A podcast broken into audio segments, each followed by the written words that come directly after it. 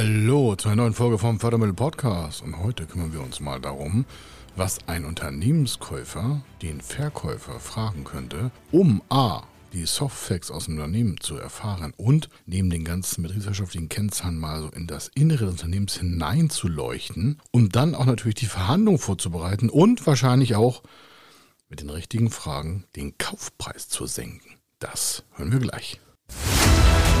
Er ist Mr. Fördermittel, Buchautor, Vortragsredner, Moderator seiner eigenen Fernsehsendung zum Thema Fördermittel und Geschäftsführer der Feder Consulting. Mit seinem Team berät er kleine, mittlere und große Unternehmen rund um die Themen Fördermittel, Fördergelder und Zuschüsse. In diesem Podcast bekommen Sie wertvolle und entscheidende Informationen, wenn es um die Themen Investitionen, Innovationen und Wachstum in Unternehmen geht. Über 25 Jahre Erfahrung, mehrfache Auszeichnungen als Fördermittelexperte, mehrere Milliarden Euro betreutes Investitionsvolumen und über 11.000 Unternehmensprojekte.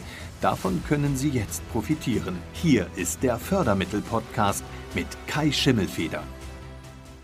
Zu uns kommen ja ganz oft Unternehmenskäufer, also die, die planen, Unternehmen zu kaufen und dann sind die auch meistens schon mit dem Verkäufer oder Verkäuferin im Gespräch gewesen, haben schon erste Verhandlungspositionen da mal, ich sag mal, vorangetrieben. Und äh, wir raten ja davon ab, das mal so kalt zu bereiten, also kalt vorzubereiten, besser gesagt. Warum? Wenn man sich nicht professionell vorbereitet in dem Thema des Unternehmenskaufs, dann geht das meistens nach hinten los. Ich sage das so direkt, weil wir haben jetzt in den letzten jetzt 26, 27 Jahren über 500 Transaktionen begleitet mit Kaufpreisfinanzierung über Fördermittel und Förderprogramme und teilweise mit Zuschuss, teilweise ohne, mit Beteiligung und ohne und Eigenkapital. Also alle Varianten können auch ein Buch dazu kaufen. Das ist bei Amazon oder im Buchhandel, können Sie es kaufen von mir. Geheimnisse, Fördermittel, Unternehmenskauf. Oder wenn Sie meinen Namen googeln, Kai Schimmelfeder, dann finden Sie das Buch zum Unternehmenskauf auch. Habe ich, glaube ich, Gott, überlegen, 2018 geschrieben, ist immer noch aktuell. Dann haben wir noch Blogtexte dazu und so. Ich verlinke jetzt hier auch nichts, weil wir haben so viel Blogtexte dazu, da könnte ich eine, eine extra Session wahrscheinlich zu machen. Und aus diesen ganzen Erkenntnissen, und ich bitte Sie das nicht irgendwie anmaßen zu sehen, sondern es ist einfach traurig, wie einige Käufer, das heißt, das wären ja Sie, so einen Kauf vorbereiten. Ein Unternehmenskauf ist Königsklasse, das ist Champions League. Das machen Sie vielleicht ein, vielleicht zweimal im, im Leben, außer Sie haben so eine Buy- und Bildstrategie und machen das öfter. Wir haben selber schon, also wir kaufen regelmäßig Unternehmen dazu, also immer aus der Beraterbranche, äh, weil wir einfach auch das Know-how dazu kaufen oder auch die Mitarbeiter dazu kaufen, weil es einfach nicht so einfach ist, gute Berater zu bekommen, die dementsprechend auch schon Know-how mit sich bringen. Und deswegen wissen wir selber, welche Fehler wir machen können. Ich habe selber schon mal zwei riesen Bockhengste da geschossen, also zwei Dinge, wo ich dachte, mach, das regle ich alles selber. Seitdem habe ich immer quasi Unterhändler. Ich bin selber nicht mehr in unseren eigenen Käufen involviert, außer vielleicht in Endverhandlungen oder wenn es dann wirklich um richtig äh, Geld geht, wo ich sage, okay, da muss ich mal eine härtere Verhandlung ansetzen. Das mache ich gerne. Harte Verhandlungen fühle ich super, super gerne. Aber die Vorbereitung und so die, den Vorcase, den lassen wir halt auch noch machen. Das rate ich Ihnen auch. Nicht, weil Sie jetzt sagen können, oh, das kann ich nicht alleine machen. Sagt, natürlich können Sie es alleine machen. Sie haben bloß ein höheres Risiko dann. Und ich garantiere Ihnen, Sie zahlen viel zu viel fürs Unternehmen. Glauben Sie mir, wenn Sie einen Profi-Händler nehmen, das müssen nicht wir sein, ja, weil wir eigentlich gar nicht durchverhandeln, sondern suchen sich da einen guten Berater, der Sie da durchhandelt oder der Sie berät, wie Sie das durchhandeln können. Das können Sie gerne bei uns trainieren. Ja, da haben wir einen extra Case für, eine extra Abteilung, Kaufpreisverhandlungen und Einspielen. Das geht aber nur, wenn Sie frühzeitig zu uns kommen. Wenn Sie beabsichtigen, einen Unternehmenskauf vorzubereiten, so eine Transaktion, warum? Das können Sie als Gründer machen, als bestehendes Unternehmen machen. Sie können das also tausend Varianten gibt es da. Also, es geht um Unternehmenskauf und es geht darum, dem Verkäufer ein paar Fragen zu stellen, die ihn vielleicht hier und da auch im, sag mal, im Nerv treffen. Das hat für Sie den Vorteil als Käufer, deswegen sind die Fragen für, der, für die Käufersicht. A, erschüttert das natürlich den Verkaufspreis, denn Sie finden in den Antworten von dem, Ihren Fragen an den Verkäufer immer wieder Potenzial, um den Kaufpreis abzuzinsen, also an, zu, zu verringern. Das hört sich jetzt auch hart an, aber im Einkauf liegt der Gewinn. Das ist ein elementarer Satz, im Einkauf liegt der Gewinn. Wenn Sie den Kaufpreis tief halten, und ich weiß, wird jetzt viele M&A-Berater auch jetzt schockieren, was ich sage, warum? Der klassische M&A-Berater ist natürlich daran interessiert, hohe Kaufpreise durchzusetzen, weil daran Daran liebt er. Wir wären auch interessiert daran, hohe Kaufpreise durchzusetzen. Warum? Weil wir ja auch in, in Teilen Erfolg auf die Höhe des Kaufpreises honoriert werden. Zwar haben wir einen Basishonorar, aber wenn wir die Fördermittelfinanzierung für den Kaufpreis machen, dann ist jeder Euro mehr, den Sie ausgeben, gut für uns. Aber auf der anderen Seite wissen wir, dass die Wahrscheinlichkeit, einen hohen Kaufpreis zu finanzieren, gen Null läuft. Das heißt, wir sind dafür da, nur Sie so optimal aufzustellen, dass der tiefste Kaufpreis möglich ist. Wenn Sie wenig Schmerzen aushalten bei einer Kaufpreisverhandlung, dann lassen Sie es lieber sein. Ich sage es so offen, wie es ist. Warum? Da geht es oftmals mit emotionalen und Lebenswerken und Diskussionen hinter und her. Und wenn Sie da involviert sind und Ihre Schmerzschwelle beim Verlust eines möglichen Kaufpreises, also das heißt, Sie haben vielleicht den Eindruck, der Verkäufer will es Ihnen gar nicht mehr verkaufen, dann müssen Sie aushalten. Wenn Sie ihn nicht aushalten, kriegen Sie keinen tiefen, tief, äh, keinen tiefen Kaufpreis. Entscheidend also ist, wo kann man vorne ansetzen? Das hört sich jetzt auch alles hart an, aber was nützt es denn, wenn Sie einen hohen Kaufpreis finanzieren, dem vielleicht der Verkäufer auch toll schmeckt und Sie in zwei Jahren den Laden platt fahren, weil die Finanzierungsbelastung aus dem Kaufpreis ist auf dem Unternehmen so hoch, dass Sie es einfach nicht mehr in die Gewinnzone fahren können. Und auf der anderen Seite will der Verkäufer aber am besten noch eine sagen wir, Sicherheit, dass alle Arbeitsplätze äh, behalten werden, dass sie keinen lassen, dass sie immer lieb sind und so weiter und so weiter. Warum? Die verkaufen ihr Lebenswerk.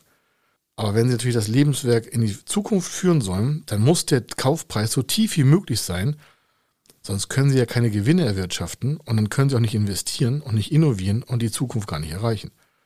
Das ist schon mal der erste Tipp, wenn Sie mit dem Verkäufer quatschen, ich sage so offen wie es ist, und sind unvorbereitet, dann nehmen Sie auf jeden Fall diese eine Session mit und sagen, lieber Verkäufer, ich finde das voll toll, dass Sie sich da um Ihre Zukunft äh, der Mitarbeiter auch Gedanken machen. Und ich verstehe auch, dass Sie einen hohen Kaufpreis haben wollen, also einen Verkaufspreis haben wollen, aber je höher der Kaufpreis ist, den ich bezahlen muss, desto klarer ist ja, dass wir irgendwo Kosten einsparen müssen. Das heißt also, was ist Ihnen lieber? Dann kann er vielleicht sagen, ja, dann nehme ich mir einen anderen Käufer. Ich sage, glauben Sie mir, so oft finden sich nicht zwei Käufer für ein Unternehmen. Das ist immer der große Traum von vielen Beratern da draußen. Ja, dann machen wir eine Shortlist und eine Longlist und dann kommen hier die Bewerber und dann kommen die Käufer und boah. Ja, gibt es ganz selten. Der Regelfall ist, dass der Verkäufer froh sein kann, wenn er einen Käufer hat, der potent genug ist, in dem Fall Sie, weil Sie eine gute Finanzierungsberatung haben, hoffentlich durch uns, eine gute Fördermittelkonzeption, hoffentlich durch uns oder Sie selbst gemacht haben, damit das Ganze überhaupt tragfähig wird. Und Sie merken, das Thema ist, ist echt extrem bei uns, weil wir natürlich damit unser Geld verdienen, aber Sie dann natürlich auch eine riesen Chance bekommen und der Verkäufer auch eine riesen Chance hat, mit Ihnen, der sich davor Gedanken darüber gemacht hat, eine gute Kaufpreisfinanzierung zu gestalten. Ich komme mal so zu den Fragen, so sehr direkt wenn, wie kommt das zustande? Das sind also, ich sag mal so Killerfragen. Da können Sie jedem Verkäufer echt auf den Zahn fühlen. Warum? Der denkt millig, er kennt alles. Ne? Der kennt seinen Laden, der kennt seine Leute, der kennt alles. 20, 30, 40 Jahre in der Branche, ja, der kennt jeden Stein, jeden Teilnehmer, der weiß, wie es funktioniert. Das Problem ist bloß, in seinen Zahlen zeigt sich das ganz, ganz selten. Da sind so viele, ich sag's mal offen, so viele Quatscher dabei, die denken, sie wüssten, wie die Welt funktioniert. Und wenn sie mal das Unternehmen wirklich durchleuchten und die Bilanz mal anfassen und die dann mal bereinigen, dann wird's bei vielen traurig. Ganz traurig fällt's da. Und dann wollen die aber irgendwelche zig x-fachen EBITDA-Multiplikatoren, die sie irgendwo in der Fachzeitschrift gesehen haben und haben dann irgendwelche Sternchen nicht gesehen in der Fachzeitschrift, dass das für Unternehmen geht mit 50 Millionen Euro Umsatz. Und selber haben sie vielleicht nur 2 Millionen Euro Umsatz und wollen 10 Millionen Euro Kaufpreis haben. Also als Käufer haben sie echt was auszuhalten. Ich kenne das selber, ich habe das ja selber immer regelmäßig im Jahr durch, was man sich da alles anhören muss, warum der Laden so teuer und wertvoll ist, aber wir kommen gleich noch drauf zu. Also die erste Frage ist, fängt ganz smooth an, die wollen also Unternehmen kaufen, treten mit dem Verkäufer in Kontakt oder haben einen Unterhändler. Und äh, da ist die Frage so, informieren sich eigentlich über Branchentrends? Ja, das ist schon mal eine Frage. Die, die ist nicht groß schlimm. Da fragen sie sich nach Gewinn und Umsatz und wie der Laden funktioniert. Informieren Sie sich über Branchentrends. Lieber Verkäufer, wie, was ist denn, was läuft denn so in der Branche? Und dann sagte, was denn, ich kenne mich wie der Hosentasche aus. Ja, ich habe hier die Branche gegründet, schon vor 5000 Jahren. Ich kenne mich aus. Dann kommt da nicht oft was. Weil Branchentrends heißt ja, der wäre irgendwie aktiv im Verband, der wäre aktiv auf der Plattform irgendwo, irgendwo soziale Medien, der wäre in einem Netzwerk drinne für Geschäftsführer, der hätte vielleicht irgendwie, was ich bei der IHK eine Funktion als Ausbilder oder wäre im Innovationsrat oder irgend so etwas. Dann, wenn der das nicht hat, dann ist sein Geschäft ja schon mal viel weniger wert. Warum? Da ist kein Innovationspotenzial, kein Branchenpotenzial. Das heißt, der fährt seinen Laden standardmäßig weiter. Ist ja auch nicht so schlimm. Kann man alles besser machen, alles okay. Bloß wenn der sich nicht über Branchentrends informiert, dann hat er jetzt sein Geschäft nicht up to date. Für Sie als Käufer heißt das, der ist nicht an vorderster Front. Das heißt, da verstecken sich Stauinvestitionen, die Sie in der BWA und Bilanz und GNV gar nicht erkennen. Gehen Sie davon aus, wenn der nicht up-to-date an Informationen ist und Ihnen das gleich mal so rausprügelt, also bam, bam, bam, bam, bam, und das ist, das läuft das hier und da bin ich da und da bin ich hier und da kenne ich mich aus und ich habe hier regelmäßig alle drei Monate einen Berater für Innovationsberatung oder für Branchentrends und ich bin hier im Bankenspiegelverteiler und dit, dit, dit, dit, dit, dit. Wenn das nicht kommt, dann schläft er seit Jahren im eigenen Saft. Das heißt, der Laden ist eigentlich schon fünf, sechs Jahre zurück. Das heißt, Sie müssen einplanen, dass der Laden erstmal nach vorne kommt. Das ist nur eine Frage, 10.000 Deutungen. Was Sie daraus machen, ist Ihr Ding. Das ist ein Disclaimer hier. Machen Sie, was Sie damit möchten. Aber das sind einfach mal Profi-Dinger, die wir seit über 25 Jahren im Griff haben. Also, zweite Frage, ganz lustig. Wissen Sie, wie Ihr Unternehmen im Verhältnis zum Branchendurchschnitt so steht? Das ist natürlich eine sehr offene Frage. Ne? Warum? Ich habe nicht gesagt, wie der Umsatz läuft, sondern ich habe nur gefragt, wissen Sie, wie Ihr Unternehmen im Verhältnis zum Branchendurchschnitt steht? Und sagt er, wir sind top of the bobs hier. Wir sind, wir gehören zum ersten Drittel. Ich habe nicht gefragt nach Umsatz, Beteiligungsgröße, Innovationsgrad, Gewinnmengen, egal was, habe ich nicht gefragt. Das ist eine ganz offene Frage. Verhältnis zum Branchendurchschnitt, wo ist das Unternehmen? Wenn da nichts kommt, dann merken sie, okay, der Typ hat nur die Frau, der Mann, das Diverse, das ist dementsprechend, was er verkaufen soll. Das heißt, seine Prognosen, die er so denkt, was der Laden in Zukunft alles schaffen kann, und die Antwort wird kommen. Der Verkäufer wird irgendwann sagen, lieber Käufer, Sie kaufen hier eine Perle, Warum? Da ist so viel Potenzial im Markt und deswegen ist der Kaufpreis auch so hoch. Die kommen regelmäßig, die Nummer. Die können Sie ja mal wegbügeln. Blödsinn. Wenn das Potenzial so hoch wäre, dann hätte er es ja noch nichts gehoben. Der war nicht zu faul, der kennt bloß die ganzen Zahlen und Fakten, Daten nicht. Das heißt also, wenn Sie ihn nicht fragen, wo er so im Durchschnitt liegt und da kommt keine, keine knallharte Antwort, dann wissen Sie schon, alles klar. Ne? Wieder so ein Träumer.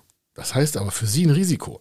Fängt der nachher mit hohen Kaufpreisfinanzierungen an, also mit Kaufpreisverhandlungsfinanzierung. Das heißt, Sie sagen ihm, ja, ich kann die 5 Millionen für einen Kaufpreis als Beispiel nicht bezahlen. Wir haben das mal durchgetestet hier, da ist das und das und das Stauinvestition und äh, die Trends sind auch anders und dit, dit, dit, dit, dit. und der will 5 Millionen haben und Sie sind aber nur bereit, vielleicht 2 Millionen zu zahlen, weil der sich völlig vergaloppiert hat in den Kalkulationen und auch schlecht beraten vom M&A-Berater oder auch nicht von einem anderen Berater oder vom Steuerberater, dem der irgendwelche Kaufpreise ins Hirn gepflanzt hat das ist ja oft so.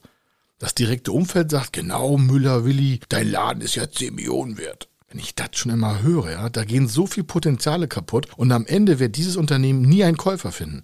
Und dann gehen die Arbeitsplätze kaputt. Und dann fragen sie sich mal, wo ist das Lebenswerk? Wo ist die Verantwortung von dem Geschäftsführer, der den Laden verkaufen will? Da hört sie dann irgendwie mal auf. Ne? Wenn die eigenen Taschen nicht gestopft werden können, dann ist das Ende meistens nah. Sie merken schon, da sind wir sehr direkt. Warum? Das ist sonst Zeitverschwendung. Auf die ersten beiden Fragen, entweder kommt da was oder kommt nichts. Jetzt brauchen Sie das Gespräch da nicht abbrechen, aber Sie merken schon, ist da Substanz oder was ist da? Der nächste Tipp ist auch, das sehen Sie auch nicht in den BWAs und Bilanzen. Ganz unverfängliche Frage so. Haben Sie eigentlich einen Stellvertreter, den Sie mir jetzt einfach mal nennen könnten, wenn Sie jetzt ausfallen während der Verhandlung, mit wem rede ich eigentlich weiter? Das ist eine unverfängliche Frage. Dann sagt er, Stellvertreter brauche ich nicht. Ich mache ja alles alleine hier. Ah, oh, alles klar. Ganz gefährlich. Wenn der mal ausfällt, wenn der Kaufpreisverhandlung, was machen Sie denn dann? An dem Punkt scheiden sich schon die Geister, so hart vorzugehen, aber wir gehen so hart vor. Das ist eine nette Frage. Wenn da keine Antwort kommt, die Sie zufriedenstellt, Kaufpreisreduzierung. Warum das denn, sagen Sie jetzt vielleicht? Ich sage, ja, der hat nicht für die Nachfolge vorgesorgt.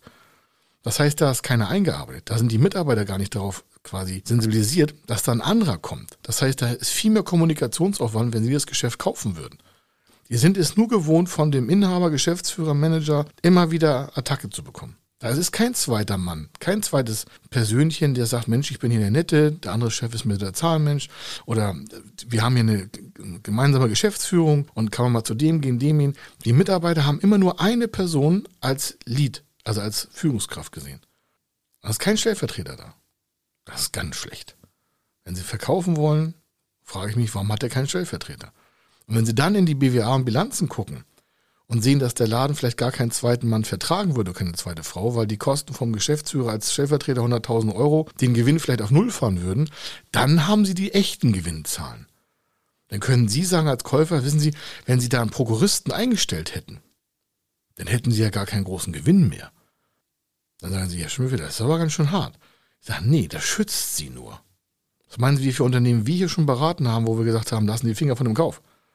Viel zu wahnsinnig, das umzusetzen. Da kriegen sie gar keinen Vorgang zu. Dann hatten wir sie zwar nicht als Kunde gewonnen, aber wir können uns noch morgens gut aufhören und sagen, okay, schade, dass nichts draus geworden ist, aber vielleicht kommen sie irgendwann wieder zu uns, weil sie einfach vorne auch nicht beraten worden sind. Warum gibt es uns jetzt schon über 26 Jahre? Das ist ja, kommt ja nicht von ungefähr. Wir sind sehr offen und direkt, wie Sie merken, auch hier im Podcast oder auch in Videos oder auch wir schreiben sehr klar. Aber das schützt unsere Kunden. Und für dafür sind wir angetreten. Wir müssen mit niemandem diskutieren, mit keiner Bank, mit keinem Investor. Sie sind unser bestes Stück, sag ich mal, als Kunde. Mehr möchten wir gar nicht, dass Sie einfach zu uns kommen. Also, nächste Frage. Sagen Sie, haben Sie einfach schon mal Stress mit Personal gehabt? Dann sagt er, ja, andauernd komme ich hier zu spät, Krankenstand ist auch schlecht und so. Hm, würde mich jetzt mal erstaunen. Warum? Warum ist das so? Ne? Wenn der Chef immer da ist und Leute sind vielleicht krank, hat es vielleicht was mit dem Chef zu tun. Ja, der Fisch fängt am Kopf an zu stinken. Ist so. Hört sich hart wieder an, ich weiß. Ja, oder wenn er sagt, nee, habe ich gar nicht wir haben hier jede Woche eine Party, machen wir eine Buddel Bier auf oder wenn sie einen größeren Laden haben, ja, wir haben hier noch einen Beirat und wir haben hier sogar einen Resilienztrainer und ich habe einmal im Monat einen Geistlichen hier, da können die Mitarbeiter ihre ganzen Sorgen neutral aussprechen, also quasi Kirche im Unternehmen, fast so, ich will es jetzt nicht so hochziehen, aber das gibt es auch in vielen Unternehmen in Deutschland, in Amerika ist das viel öfter schon der Fall, dass einfach auch eine neutrale geistliche Person, egal welche Glaubensrichtung, ja, muss auch gar keine Kirche drin sein, aber kann einfach ein Mensch sein, ein Psychologe oder wen sie da auch nehmen. Und die Mitarbeiter können mal ihr Herz ausschütten, was vielleicht schlecht auf der Arbeit läuft oder schlecht im Leben läuft, völlig, völlig unwichtig wo. Aber das ist natürlich ein guter Mitarbeiterservice. Ne? Haben wir auch hier. Sagen Sie, was bei Ihnen auch? Ich sage, ja, klar. Weil wir so eine hohe Pace fahren und weil wir so intensiv arbeiten, brauche ich natürlich jemanden, der einfach noch besser zuhören kann. Und dafür gibt es Profis. Wir kaufen ja selber Beratung ein. Weil wir gute Berater sind, haben wir auch andere gute Berater. Das ist vielleicht auch mal ein Tipp für Sie. Ne? Wenn Sie kein Geld für Beratung ausgeben wollen, oh, ist das Ihre Entscheidung. Wir geben sehr viel Geld für gute Beratung aus, die uns wieder beraten auf, auf einem ganz anderen hohen Niveau. Nicht in Fördermittelberatung, da, da sind wir spitze, aber da sind wir verbunden in Deutschland, Brüssel und anderen Ländern. Aber natürlich haben wir hier Menschen, die haben Familie, die haben auch ihre Gedanken. Und ich brauche einfach die besten Mitarbeiter. Und deswegen versuchen wir alles herzustellen, was gut ist für die Mitarbeiter. Das ist die Frage. Also hat der Käufer, also hat der Verkäufer, hat der so ein System? Oder sind da alle nur unter Stress?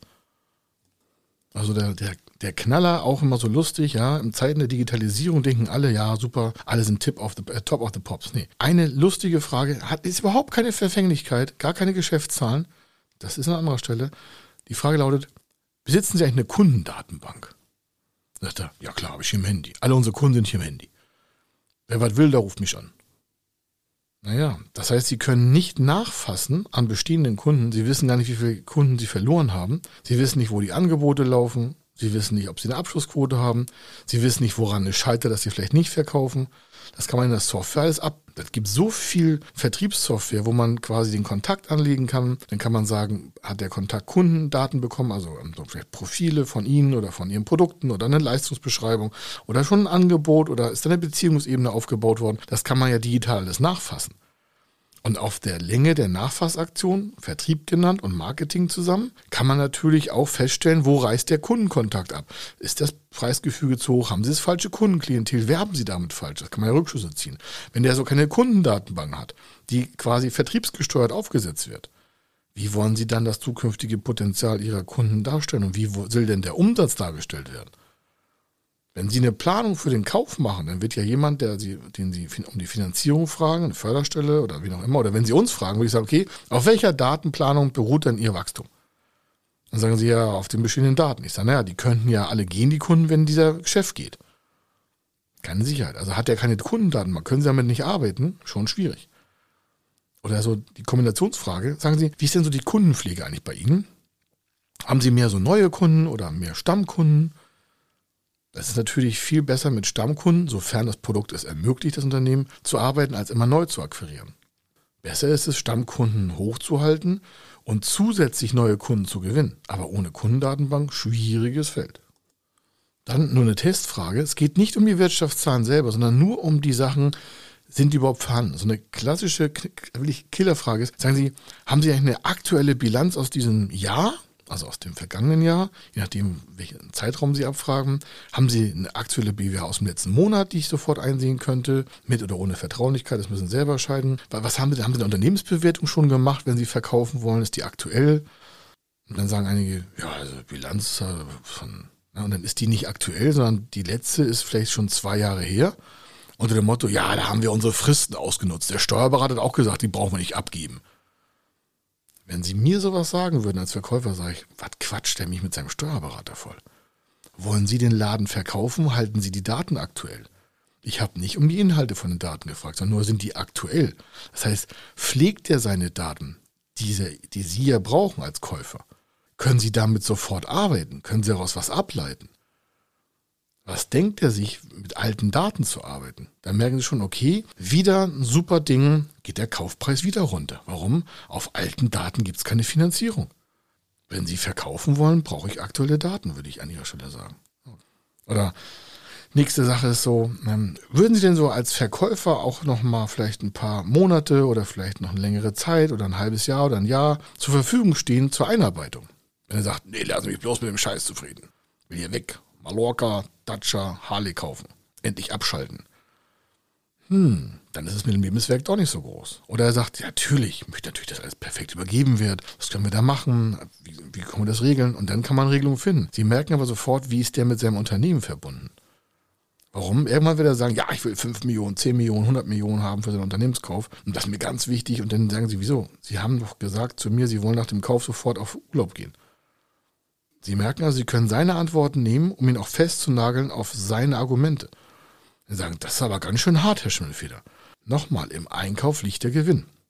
Wenn Sie verliebt in das Unternehmen sind und es muss strategisch bei Ihnen reinpassen und Sie können sich nicht erlauben, den Laden zu verlieren, den Sie kaufen wollen, das ist was anderes. Aber wenn es nicht so elementar wichtig ist, würde ich einen ganz harten Wind segeln. Sie kaufen das einmal und der Kaufpreis wird einmal fixiert.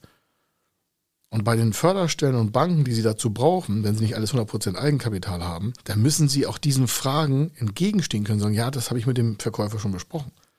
Denn dann wird man ja auch Ihre Professionalität erkennen, wie Sie mit dem Kauf umgegangen sind. Das ist ganz wichtig. Oder so eine klassische Frage, dann ziehen Sie auch sich selber ein bisschen wieder zurück. Das ist wirklich eine ganz wichtige Frage. Sagen Sie, was, was machen Sie eigentlich, wenn Sie keinen Käufer finden? Natürlich eine klare Frage. Also Sie fragen den Verkäufer, was machen Sie, wenn Sie keinen Käufer finden? Was meinen Sie, wie denen da kurzfristig die Luft mal wegbleibt? Das heißt für den Verkäufer, dass Sie noch gar nicht ganz klar sind, den Laden zu kaufen. Das heißt, er wird natürlich erstmal ein paar Sekunden, huch, sagen im Kopf. Aber das würde ich mir auf jeden Fall mal gönnen. Dann so auch so die Klassiker-Fragen so, sagen Sie, wie haben Sie den Kaufpreis eigentlich, also den Verkaufspreis, den der Verkäufer haben will, den Sie dann bezahlen sollen, wie haben Sie den ermittelt? Dann sagt er irgendwas so, ne? Ja, habe ich eine Bewertung gemacht oder ähm, hat mir mein Steuerberater empfohlen oder ich habe mal unseren EBIT genommen und das mal multipliziert. Hier ist eine Fachzeitschrift oder das habe ich mal im Internet gefunden. Das sind so die Multiplikatoren und äh, das habe ich hier mal so hochkalkuliert. Das heißt, er hat irgendwas gemacht. Natürlich nutzen sie auch nicht seine Bewertung für ihre weitere Fortführung. Sie machen, wenn dann, eine eigene Bewertung, damit sie gegen seine Bewertung was gegenstellen können nutzen Sie niemals die Bewertung des Verkäufers. Dazu hatten wir auch schon mal einen Podcast und auch Blogartikel auf unserer Webseite von Feder Consulting, können Sie also mal nachlesen. Fehler bei der Kaufpreisverhandlung. Aber entscheidend ist, dass Sie ja noch gar nicht bei der Verhandlung indirekt sind, sondern wir noch in der Vorbereitungsphase mal zum Abtesten. So, und dann sagt er was.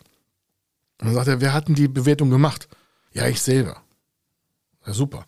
Warum haben Sie nicht beauftragen lassen? Was? Dafür auch noch Geld bezahlen? Ne? Kann auch oftmals so eine Antwort kommen. Wissen Sie schon, welch Geisteskind der Verkäufer ist. Der hat noch nie eine Bewertung professionell durchgeführt und macht jetzt mit seinen eigenen Pi mal Daumenwerten Unternehmenskaufpreis fest. Mit dem kommt natürlich ganz schwer in die Verhandlung. Warum? Der hat keine Argumente. Der hat nur irgendwelche Erfahrungswerte, Gedankenstrukturen und denkt, sein Laden wäre irgendwie 30 Milliarden wert. Haben ganz viele. Oder viel schlimmer ist, die Unternehmensbewertung ist so hoch und fern der Realität. Nochmal, im Einkauf liegt der Gewinn. Und dann auch so klassische Fragen so, haben Sie eigentlich den Verkaufserlös in Ihre Altersvorsorge eingeplant? Also wollen Sie damit auf eine, auf eine Insel fahren oder so? Das ist natürlich schon sehr direkt, aber wenn Sie wissen wollen, welchen Antrieb er hat zu verkaufen und was er mit dem Kaufpreis macht, haben Sie natürlich ein gutes Geschirr auch, eine gute Rahmung, um mit ihm weiter zu verhandeln. Warum der sagt, ja, ich habe da gesundheitliche Einschränkungen und will jetzt auch einen Laden verkaufen und so, es tut mir zwar im Herzen weh, weil es mein Baby habe ich aufgebaut vor 40 Jahren oder vor 30 Jahren oder vor 20 Jahren. Aber wissen Sie, eine Frau, ja, die will auch kürzer treten, ich auch, und wir wollen uns einfach dann mit dem Verkaufserlös äh, einfach mal, was ich in Spanien eine Wohnung mieten oder kaufen oder was weiß ich, oder ne? Dann merken Sie schon, was ist seine Motivation überhaupt zu verkaufen. Und dann sagt er, ja, ne, das habe ich voll eingeplant. Das heißt, es drängt natürlich auch den Verkäufer einen guten Kaufpreis zu bekommen. Das heißt nicht, dass der Kaufpreis hoch sein muss, aber sie wissen, warum will der verkaufen. Es ist ja elementar zu wissen, warum will der verkaufen. Tausend Gründe. Aber sie können nachher mit ihm auch eine Beziehung aufbauen. Warum? Sie übernehmen ja sein Lebenswerk, seine Angestellten. Oder je nachdem, die Geschichte es ist. Dementsprechend ist schon wichtig, was dazu passiert. Und so zum Schluss fragen Sie einfach so, welche Aussichten sehen Sie denn so in den Märkten und in Ihrer Branche? Dann wird er ja ausholen und sagen, ja, das wird da fantastisch und da fantastisch und da fantastisch. Und dann kommen wir zurück zu der Frage, die ich eingangs mal so reingeschraubt habe, in der Mitte. Sagen Sie, wenn das alles so super fantastisch ist, warum wollen Sie dann verkaufen? Ich weiß, es ist eine harte Frage. Stellen noch nicht alle. Ich stelle die immer. Und dann merken Sie, ist das eher emotionaler Kaufpreis, den er gerne hätte, also ein Verkaufspreis, den er haben möchte von Ihnen als Kaufpreis, oder ist das an Fakten abgespiegelt? Wenn er Ihnen dann keine Potenziale nennen kann, und das haben die wenigsten, wenn er Ihnen keine Wachstumsstrategien zeigen kann, dass er sich schon Gedanken gemacht hat, wie Sie in Zukunft mit dem Unternehmen umgehen könnten, dann ist das alles Makulatur, bla bla bla bla bla. Und dann können Sie weiter einhaken. Dann werden die Verhandlungen aber viel, viel härter noch. Das ist hier noch so mal oberhaftes Geplänkel. Entscheidend hierbei ist, dass Sie feststellen, okay, alles klar, entweder der ist tipptopp vorbereitet und hat Argumente für den Kaufpreis, die er auch knallhart mit Fakten unterlegen kann, oder er hat so, ich sag mal, emotionale Annahmen so oder so für sie entscheidend ist, dass sie damit arbeiten, also mit den Antworten arbeiten und sich darauf besser vorbereiten. Also diese Fragen müssen Sie auf jeden Fall sich mal zu Gemüte führen, um dann quasi auch Einfluss zu nehmen auf die Höhe des Kaufpreises, die Sie nachher bezahlen wollen. Ich garantiere Ihnen, wenn Sie ihn richtig fragen, wenn Sie ihn richtig gut äh, mal auch begleiten und auch wertschätzen, den Verkäufer. Die Fragen sind zwar sehr oberflächlich, aber sind schon sehr verbindlich. Weil die Antworten, die kommen, können Sie für Ihre Verhandlungen nutzen. Dann merkt er auch alles klar, da kümmert sich jemand auch um das Geschäft. Also wenn Sie dann die Fragen gestellt haben, die Verhandlungen sind vorbei oder die Verhandlungen fangen gerade an, besser gesagt, also die reinen Kaufpreisverhandlungen, dann können Sie diese Argumente einfach wieder mal zutage führen und sagen, alles klar, das und das hatten wir besprochen und da wollen Sie auch so und so hin und Sie verstehen viel besser, was der denkt, was der tut, was der macht. Und dann garantiere ich Ihnen, wird sich der Kaufpreis sinken. Und egal, ob es wichtig ist, ob der Kaufpreis sich senkt oder ob Sie das Geld einfach spenden wollen, wir sagen, ist mir egal, ich bezahle jeden Kaufpreis. Ich würde immer versuchen, tiefer einzukaufen, weil Sie kaufen das nur einmal. Und einmal heißt, Sie müssen 100% klar bei Schiff sein, den besten Kaufpreis aus Ihrer Sicht zu bezahlen, nicht aus der Sicht des Verkäufers. Also das soll es ja an dieser Stelle gewesen sein. Wenn Sie dazu Fragen haben, wenn Sie ein Kaufpreis-Verhandlungstraining haben wollen, rufen Sie einfach bei uns an, schreiben uns eine E-Mail. Sie merken schon, da sind wir nicht nur spitze drin, sondern ich will mal sagen, das wird, das ist super, was wir dafür bedienen können. Warum? Das, was Sie an Beratungskosten investieren, haben Sie durch eine gute Kaufpreisverhandlung wieder zehnfach weg. Rein geschätzt auch. Im Regelfall ist es aber noch viel größer. Warum? Weil natürlich eine Kaufpreisfinanzierung von, äh, was ich, 5 Millionen auf 4,5 Millionen runter Ihnen eine Ersparnis von 500.000 Euro bringt. Und selbst wenn wir einen Workshop mit 10, 15, 20.000 Euro über zwei, drei, vier Tage machen, wie Sie das richtig angehen oder über eine Begleitung über vier, fünf, sechs Monate, dann haben Sie mega Vorteile gewonnen. Und das ist ja entscheidend dafür, dass Sie gut einkaufen können. Denn dann wird ja auch die Zukunftsfähigkeit besser für Sie planbar. Also für den Lebenskauf. Also, hier war der Kai Schimmelfeder. Ich wünsche eine super Zeit. Wir hören uns beim nächsten Podcast wieder. Einfach mal weiterempfehlen den Podcast, weiter, weiter, weiterempfehlen, damit das auch viel mehr Leute hören können. Warum? Wir geben das hier gebührenfrei raus, das ganze Know-how, damit Sie besser arbeiten. Und wenn es Ihnen gefallen hat, dann hoffe ich, kommen Sie zu uns und wollen Kunde bei uns werden. Und dann haben wir noch eine viel schönere Zeit. Also, bis dann. Wenn Sie wissen wollen, ob Ihre geplanten Investitionen förderfähig sind und wie Sie zu den richtigen Förderprogrammen kommen, dann gehen Sie auf die Website www.fördermittel-testen.de. Dort können Sie Ihre Projektdaten an das Team von Feder Consulting übermitteln und erhalten dann ein Ergebnis zu den möglichen Förderprogrammen gesendet. Viel Erfolg und eine gute Zukunft.